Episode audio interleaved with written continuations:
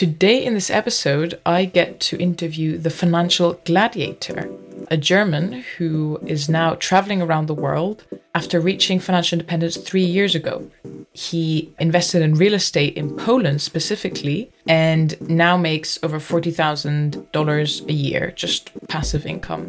He also has some interesting things to say about timing the market, currency exchange, and focusing on increasing your income and not so much spending. Very interesting, and uh, it might make you think real estate. Maybe you need to look into more developing countries and not the Western world. So, yeah, enjoy the episode. Welcome to the Financial Independence Europe podcast, where we interview people from all 44 European countries, all of them about optimizing your life, geo arbitrage, and making the most of your money. This with your hosts, Alvar, Erminta, and Matthias. Hello, everyone. Today we have uh, the Financial Gladiator. Pretty cool name. Name of his blog, too. I found his blog online, read through his um, blog posts, and was quite fascinated with some of the things he was saying, such as time the market or invest in uh, Poland. So I was like, "Oh, cool! I need to, I need to talk to this guy." And so here he is. uh, hey, financial gladiator, could you uh, give us a quick rundown of who you are and what do you do? Thank you, Armit. Uh, it's very nice to be on your podcast today.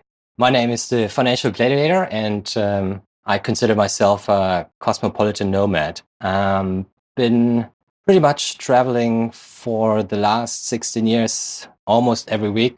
I lived, worked, and studied in nine countries. I'm 37 today, and uh, you might gather from my accent, I'm originally born in Germany. I think at one stage I traveled so much that I did five countries across four continents in a single week. So that's uh, just a little background. Maybe just to add, uh, I have a business background from a study perspective. Okay, so you mean you you've been to university and then what kind of job, what kind of uh, work were you doing? So I used to be in, in management consulting, focusing on technology, uh, moved into software, software sales, and uh, ended up in management um, before I reached my uh, financial independence number about two years and a bit ago. Nice. So you're now financially independent and Mm-hmm. For the last two years, you've been just traveling around, enjoying life. Right now, you're calling me from Patagonia. That's right. That's correct. Yes, I've been, been in Chile for the last uh, 35 days. I started in Lima and worked my way through Peru and then Bolivia. Um, since about three and a half months now on the road. And uh, in the last two years, I I traveled uh, most of Europe, of the US, and Asia. Nice. And you're funding this uh, through your real estate ventures, which we're going to get in uh, in a bit later. But uh, yeah, it's really it's real estate that has been your FI strategy, right? Yes, exactly. it's been real estate since since three years. I started investing in real estate um, just before I, I I left my corporate gig for what I know then would be permanent or semi-permanent, and I'm in the process of figuring that out uh, yeah, I've been funding that through real estate uh, in Poland specifically. And also um, a little bit, it's not much. I became a dive instructor last year. So I, I do work occasionally for a couple months, a few months at a time to, to help with the beer money. with the beer money, awesome. So starting from the beginning, could you tell us a bit why you chose real estate and not, you know, as many others do, the stock market? What, what attracted you to real estate, really? Yeah, so so my father has been owning a little bit of real estate for for a long time, and I've been observing the real estate market through his eyes for a while. I have met many friends and good colleagues at my working life that invested in real estate and have done uh, fairly well, and it really didn't matter which countries they were in. Got friends all over the place, and uh, been in observing real estate markets for 15, 20 years almost now. And uh, I thought it would be a good time to, to get into that a few years ago in Poland. So that's, uh, that's why real estate and stock market never really interested me that much, simply because of you giving away control over your money. to somebody else, and uh, I don't don't like that concept very much. And I firsthand observed how how my pension funds uh, were sort of decimated during the financial crisis just shortly after I started working. So I steer away from stock markets for that reason. I prefer a lower yield, but own 100% of the control over my investment. That's why real estate is uh, the more interesting option for me personally and my risk profile. That's interesting because most people prefer the stock market because it's not as much work as real estate. Let's just say, you know, real estate, uh, you need to manage tenants, you need to sign papers, and mm-hmm. you have mm-hmm. to be there physically. Whereas stock market is, you know, you open up your laptop and there you go.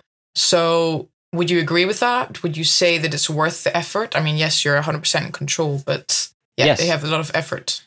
Abs- exchange. For me, absolutely worth the effort. Uh, I mean, my nature as a person is I've always been working a lot, whether it was before uni, throughout uni, or after uni. And um, the little bit of work that you have with real estate is really not that much in comparison to my my corporate work hours in the past. So it's a tiny blimp, and I can sleep well.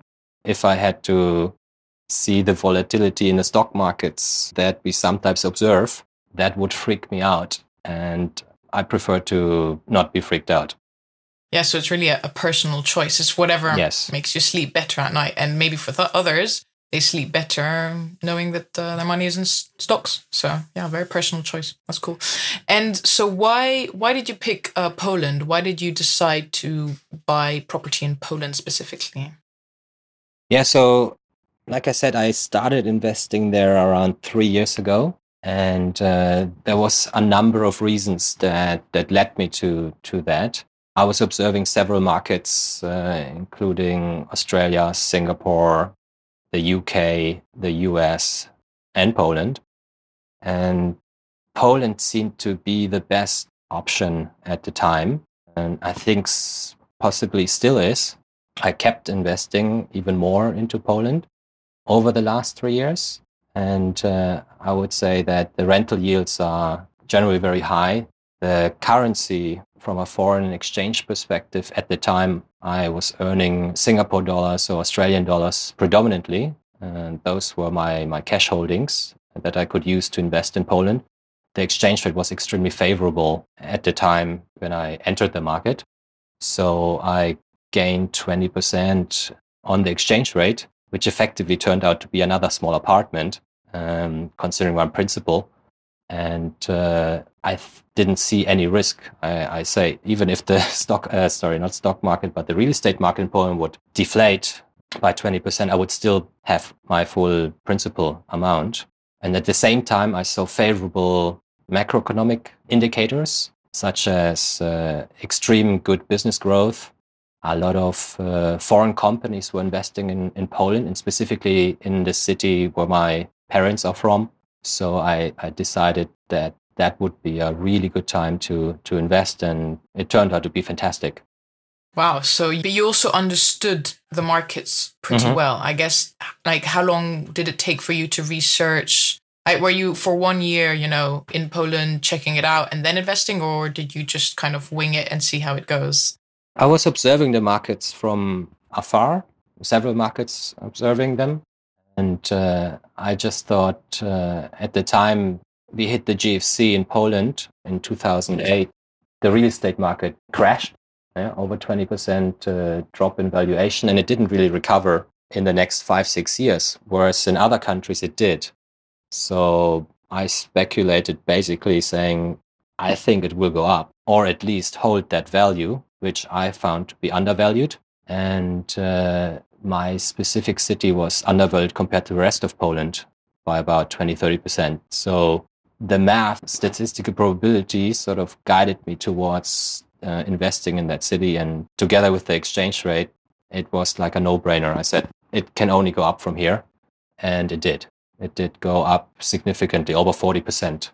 Wow, that's amazing. mm-hmm. I'd never really considered Poland before, but now now that we're talking about it, you know, I might look into it. Could you tell mm-hmm. us a bit what, what the process looked like? So, how did you go about? You saw a city, you thought, okay, cool, I want to invest in this city. And where did you get started? Did you do you speak Polish? Did you just say, okay, that's a cool house. I want to buy that house. did you analyze the numbers? Can you walk us through a bit how your yeah. thought process behind it? At the time, I was uh, still working, but I was frequently visiting Poland, at least two, three times a year because of my grandparents and parents living there. I would come visit uh, very often. I was always looking at what's going on. I was talking to people. I have friends there. I, I even studied for three years in Poland, my bachelor's degree in the early 2000s. And uh, I do speak the language to, I would say, proficient level. It's not perfect, but it's, uh, it's good enough to get by. Although I struggle with legal papers, of course, but I think everybody would. The process was simple.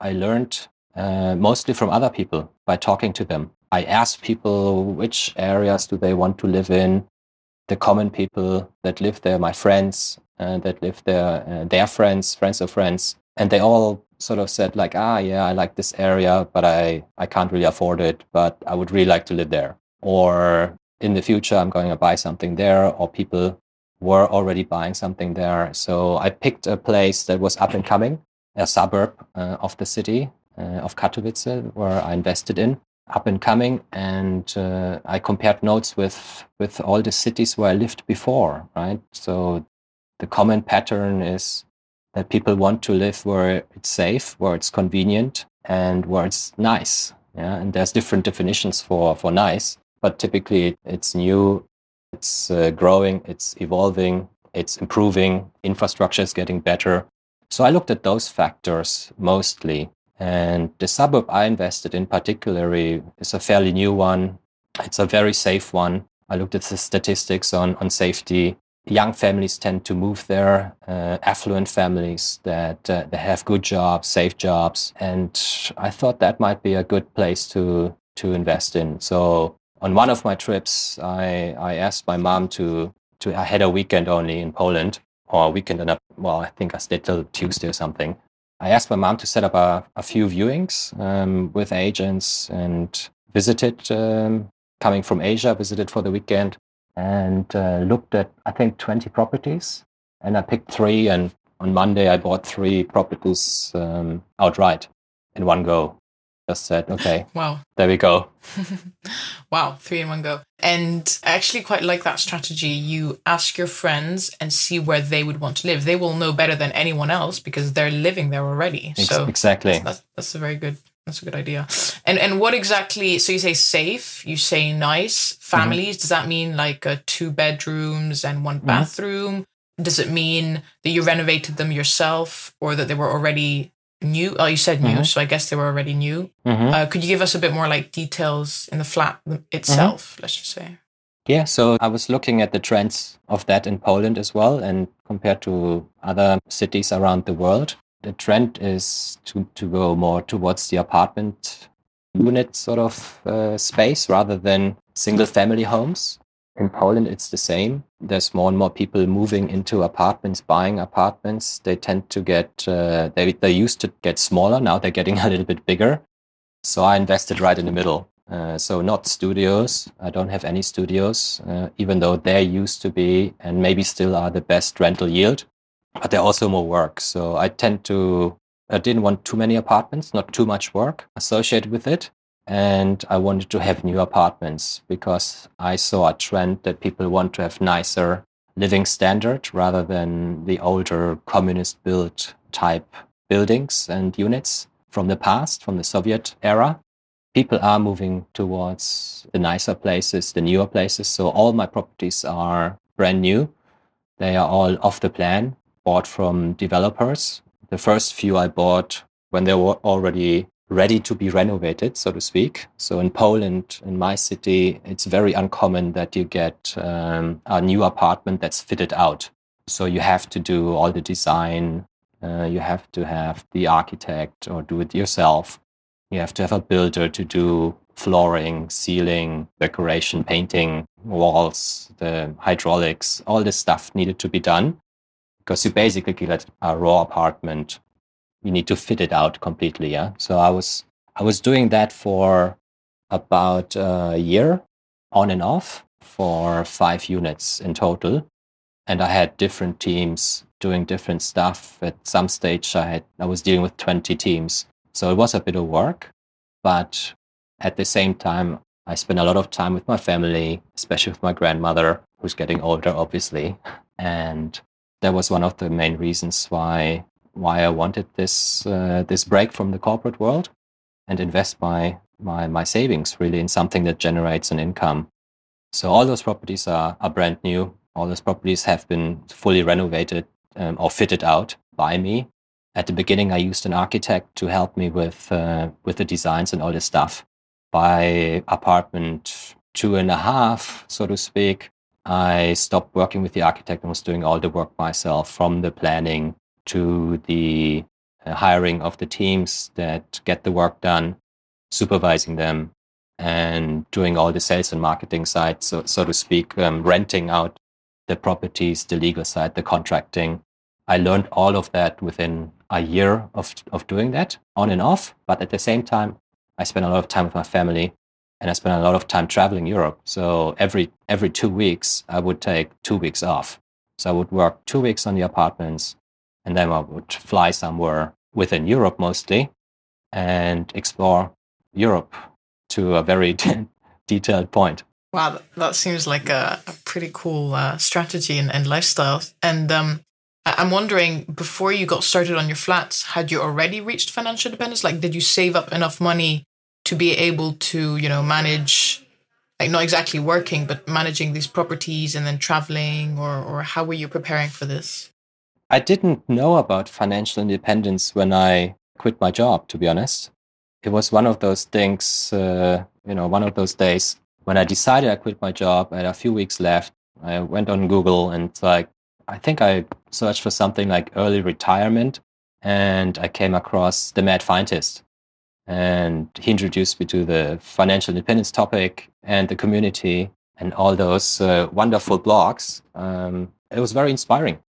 I didn't know that I could be financially independent at the time, and I wouldn't wouldn't have considered myself financially independent. But now that I've went through the process of transferring my savings and transforming them into real estate and, and sort of passive income, I learned to live within that budget that I have now. And it allows me to, to travel full time. And that's what I've been doing since over a year now. And I can still save money. So I'm like, wow, this is pretty cool. So, Matthias, have you ever talked about dividend stocks, Estonian companies, or how frugal you are on a first dates or with one of your colleagues? I tried it once with a colleague and he said, Dividend what? Aha, do you know I actually have a retreat that covers this all? Oh, tell me more. So, this retreat, it's all about workshops and talks together with like minded folks who share their knowledge with you. Oh, sounds awesome. Do you have also barbecue, yoga, and surfing? And are we able to have a glass of wine? Actually, yes, we do. That's all together combined in Portugal. But the most important question of the day when is this actually? Will it be in 2019? It's actually in 2019 at 24th of May to 27th at Algarve in Portugal, near the ocean, and we have also a pool for people who don't like nature. That actually sounds pretty good. And then where do I find this? Head over to financial-independence.eu slash retreat. That's R-E-T-R-E-A-T. So yeah, winter's shit. Looking forward to it.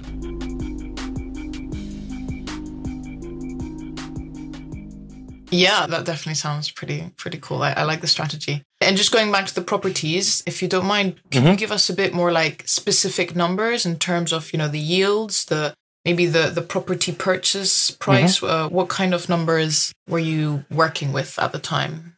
Yeah, sure.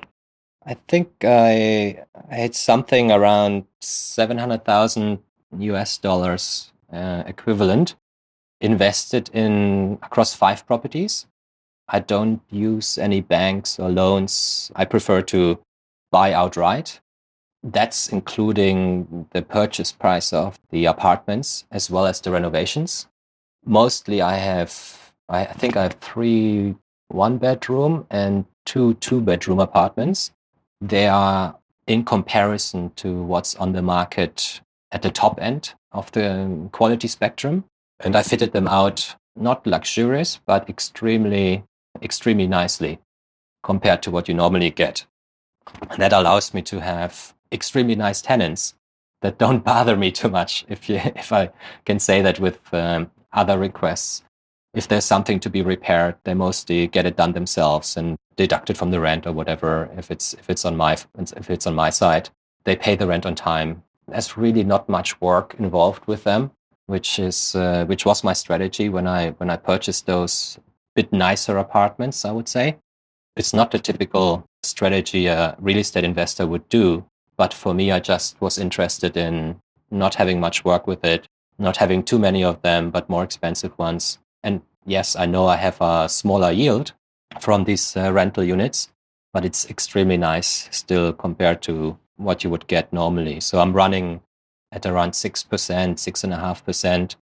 And with each of the apartments, uh, I started with um, I think close to 6%. Now the last apartment is around 7% yield.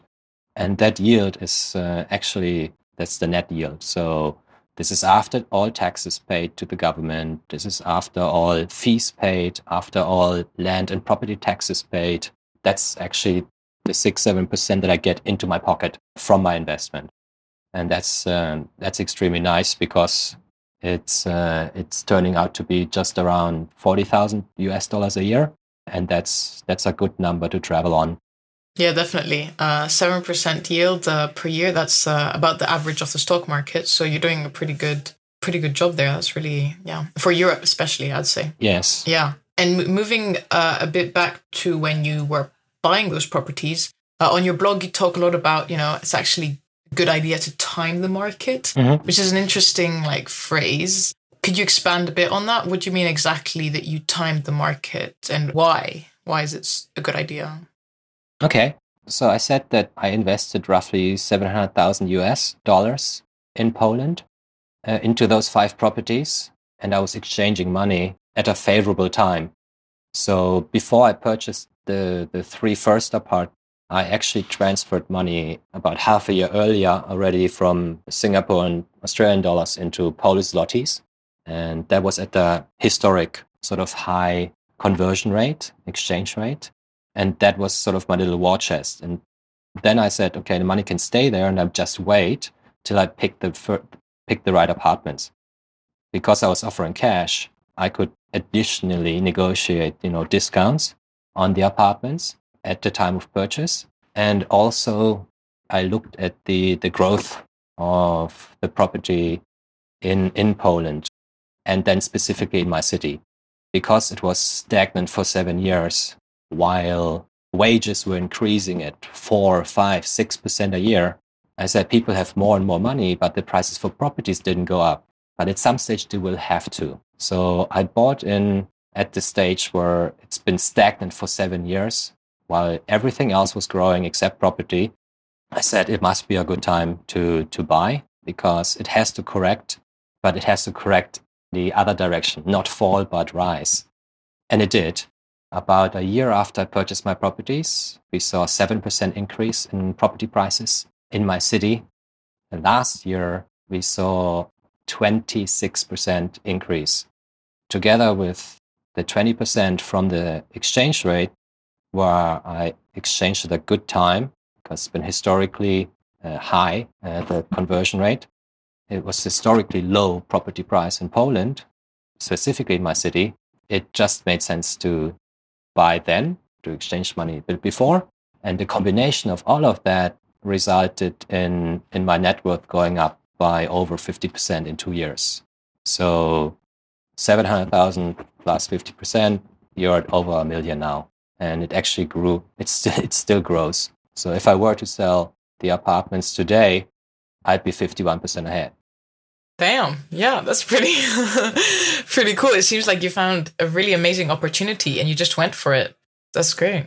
Yeah, exactly. I mean, it's just coming back when I say timing the market. I mean, you should look at long-term indicators. You should look at a number of indicators, wages, prices uh, for property, how they've been developing, if they seem undervalued, they have been growing for many years, like it was in Poland, then they probably will correct at some stage. And, and that's exactly what happened. Whereas the other way around, if I had invested the money, say, in Australia, I would be behind, up behind hundreds of thousands today. And that's because Australia has been growing for 28 years in a row, and property prices have been growing for 60 years in a row until this year and last year, right? Last year, the, the big correction started. Prices in Melbourne and Sydney are down by something like 10%. Overall, I think it's 7% in Australia right now. And I think it's going to fall a lot more over the next uh, sort of 18 months. And that's because it's been growing too long. It's been overtaking the growth of the economy. It's been overtaking wage growth. It's a combination of those factors that I think you need to look at before you invest into any asset. Same in, in the stock market, right? In 2017, I sold all my equities. I had some equities, company shares, and, uh, and similar. And I sold all of that because I, I, I saw it to, to, be too risky to be in the stock market at the stage. And a month later, that's pure luck. I didn't know about that. And I'm not an expert in, in, in shares or stock markets, equities whatsoever. But uh, equities corrected in February 2018 significantly. And then again in October last year. At the moment, they're rebounding, but I think it's going to be pretty interesting 2019, specifically towards the end when it comes to equities. Yeah. So I guess when you when you bought those properties, really you had you timed the market in two ways with the currency and with this property downturn. Uh, so it was like a double. It was a win-win, which is which double is whammy. Cool. Mm-hmm. Double whammy. yeah. So you think there are any other? How do does one go about finding those opportunities? So Poland. What, mm-hmm. what do you think are other countries that might have? For example, the UK, for example, right now is, is overvalued. Mm-hmm. So is most of Europe. So so Correct. where does one go to find those amazing opportunities? Where do you think? I think it really depends on on everybody else's situation. Like like uh, even though Poland is very attractive to invest in, most people would probably not don't go there because yeah, they might not speak the language, right? Because it's um, from a legal and from a political perspective, uh, maybe not as stable as a as a Germany or you. Well, maybe UK is not the best example these days, but uh, similar, more developed countries, right? Everybody has to look at their own situation, but I think it's always a good idea to to understand those macroeconomic factors a little bit, at least, to have a base understanding, to see, to understand what's overvalued and what's undervalued. If you can answer that question and you can find assets that are undervalued and invest in them, you most likely see them appreciate faster than overvalued assets, right? Just from a mathematical standpoint. There is exceptions, of course. Like today we see here we have this phenomenon of you know, completely overvalued companies such as an, an Apple or an Amazon, where everybody just invests in because everybody else is investing in. And I think that doesn't make much sense. So I steer away from those kind of popular assets and I look more at the traditional numbers, right? Where if you have an economy that that grows, such as Poland or many of the other Eastern European countries, has been growing for 20 years for three and a half, four and a half percent a year on average. That is three, four, five times faster than a Germany is. So if I buy an asset in, in Poland, as, uh, as I did, it's not just timing the market when, when I bought the asset, right? But I also look at it as, as a long-term investment. So I want to hold these properties for maybe 10, 20, 30 years. I might reportfolio them um, renew them, you know, sell the older one, buy a newer one over the years. But overall, I want to stay invested in Poland, those assets. And if the country is growing three and a half times faster, most likely for me, wanting to live in the West predominantly, so my plans are to live in, in Singapore, or Australia, or Germany. I'm not quite sure yet, and it might be all of them over the next 20, 30 years my capital growth of my assets in, in a fast growing country like Poland is much higher than if I were invest in the country where I actually want to live in. So you see the portfolio that I started of those units in, in Poland is probably going to outgrow the growth of my salary if I work in a, in a Western country again by a factor of two or three times. So over 30 years, it's a pretty safe bet, even with major corrections involved, it will most likely significantly outperform any sort of asset portfolio I, I would build up in the West. Yeah, that's pretty crazy. And I think at the end, it comes down to research and being willing to take that step, that scary step, that uh, mm. the unknown. You know, I've heard that there's a lot of opportunities in Southeast Asia for real estate. I don't know about South America, but uh, Middle East, Turkey, etc. They will offer higher yields, although there might be higher risk. But then it, mm-hmm. it always comes down to you know whatever makes you sleep better at night. So um, yeah, but, but if you live in the West, say in, in England, yeah, and you make a decent amount of, of money and savings according with the FIA rules, then you can uh, you can buy an asset in, in Turkey or in Indonesia for cash and keep that long term. These economies growing way faster than in the West, and likelihood of you losing something is, is pretty slim the question is how comfortable you are with that. And obviously, you need to go there and research a little bit and see for yourself, right? I wouldn't recommend buying something off the plan through a phone call, especially when it comes to assets, even if they are five, six, seven, or 10 times cheaper than in your home country. But investing overseas definitely makes sense. And if you can pick a country where you feel comfortable, that is fast growing, there's very little risk if you start with one apartment with a small apartment because it's maybe 10 or 10 times cheaper than uh, you could buy it in, in the country there where you earn your money and work. Yeah, that's really interesting. I yeah, have to look into that a bit more.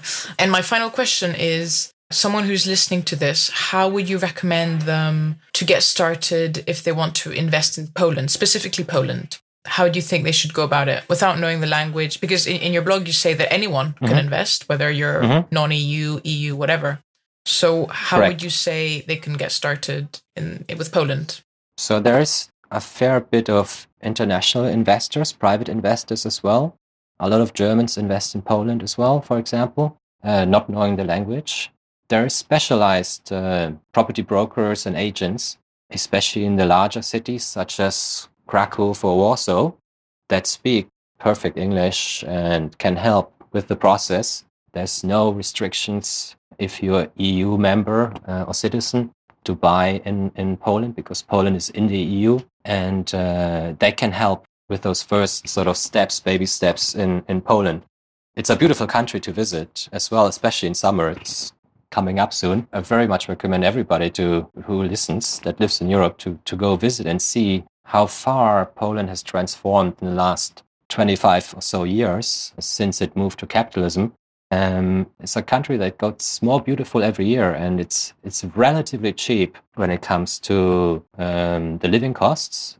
Cheap place to visit, but beautiful. And there's nothing stopping you to to set up a meeting with an agent and look at some of the opportunities to invest in in Krakow or uh, Warsaw, your rental yield will be slightly lower just because uh, you would have to buy a finished apartment, uh, a fitted apartment. Um, there's a little margin on that. But I think if you get 5%, it's still better than keeping your money in the bank in, in Germany or England, right? Where you might not get anything out of it. Whereas uh, a small sum can buy you an apartment in Poland, right? So for something like 70,000 euros, you can get a brand new apartment with one bedroom in one of those cities. Maybe a little bit more in, in Warsaw tends to be 30 to 40% more expensive. But there's second tier cities like, like Katowice, which grows much faster, but it doesn't necessarily have the infrastructure for foreigners, right? So you want to have an agent that's, that deals with international customers, and you want to have an agent that has been on the market for for a while right? And they can help give you options look you around. All you need is a weekend right? You can fly in uh, these days so cheaply from almost anywhere in europe to poland and uh, spend a day enjoying polish food watching polish apartments and, and and maybe deciding hey i give it a shot. The same agents can also help you rent out the place and help with maintenance uh, things and so on. There's there's varying contracts. You might end up if you have the full service package with a four percent yield. It's still better than nothing. Or you can do it yourself, like I do that. Uh, I don't. I work very little with agents except when I'm abroad, like right now. I have a network of agents uh, for my city in Poland that help me take care of my stuff if there's an- anything to be fixed or if, if there's a change of tenants. Nice. So you'd say go for a weekend in Poland, do a bit of exploring, Mhm. contact an agent. Do, do you have any websites you could recommend that I, I might put in the we might put in the show notes Um, to I, find agents? I don't have, but if you, if, because I'm in the city that- that I invested in, Katowice, we don't have this kind of service. But in Krakow or Warsaw, I know there are. And uh, I think it's a simple Google search. If you look for buy real estate in Poland, you might find there's larger and smaller ones. They offer apartments for sale and they also connect with developers. If you want to buy off the plan, there's definitely uh, agents in both Warsaw and Krakow available that can help with that. Cool. So, uh, Financial Gladiator, thank you very much. We're going to move on to our final questions now. I hope you're ready. Cool. Okay, number one, where can we find you online? If you just uh, Google Financial Gladiator, it should come up. Financial-gladiator.com is the, the webpage where you find my blog. And I'm also on all the social uh, media channels such as uh, Facebook, Twitter, Tumblr, and so on. So pretty much, pretty much anywhere where you type in Financial Gladiator, you can find my blog. Ooh, nice, even on Tumblr. Perfect. Um, okay, question number two. What is one resource not well known that you would recommend to others? It could be a blog, a podcast, a Mhm. magazine, a book, anything. There's one guy called David that I've been following for two, three years, and he's been an amazing resource to get uh, a macroeconomic view of the world. He also speaks about assets, investments, cycles.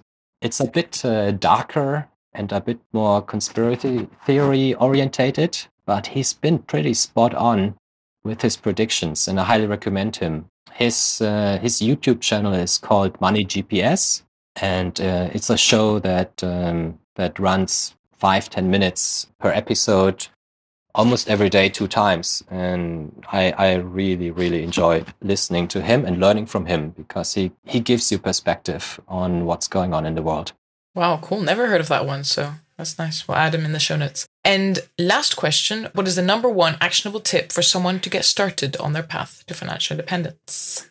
what I see today is a lot of people jumping on the FI bandwagon and being extremely frugal uh, in their life. Uh, I don't really recommend that. I think the number one actionable tip for anybody, especially young, if they want to get started on a path to FI, is really, really build a solid career. Getting a higher income, uh, progress in their career. Don't focus too much on the spending. Focus on getting the right experience, getting better experience, getting a richer experience, and the money will follow. Then, of course, as long as the money is following, don't spend it all. So try to save your annual bonus, uh, try to save your 20, 30% a year at least when you work and try to increase that over time. That way, you will have a beautiful career and you set yourself up for FI without depriving yourself of life. That's interesting. Uh, we, we talk a lot about this on uh, the, the podcast. When you're young, should you be focusing on earning as much money as possible or just, you know, enjoying life? I mean, it's not as simple as that, but uh, Balance. yeah, Yeah. Do both. balance, I guess. A bit of both. Do yeah. both. So maybe you don't want to be getting, becoming an investment banker just to get money or, or you know, like a high end Mhm. or a high wage job directly just for the money. You want to find something that's in the middle. I guess that makes sense. Okay, well, Financial Gladiator, that's all. Thank you very much. And uh, hope to see you in maybe the Fire Europe retreat in, in May. That'd be very cool. I hope so too, Arminta. Thank you very much for having me. Thank you guys for listening to this episode. We hope you learned something new and enjoyed the show. You can support us by doing this.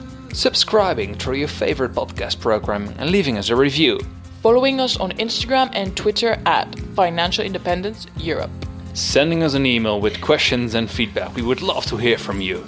All the mentioned articles, books, and cool resources can be found in the show notes at financial-independence.eu. Thank you for listening and see you next time.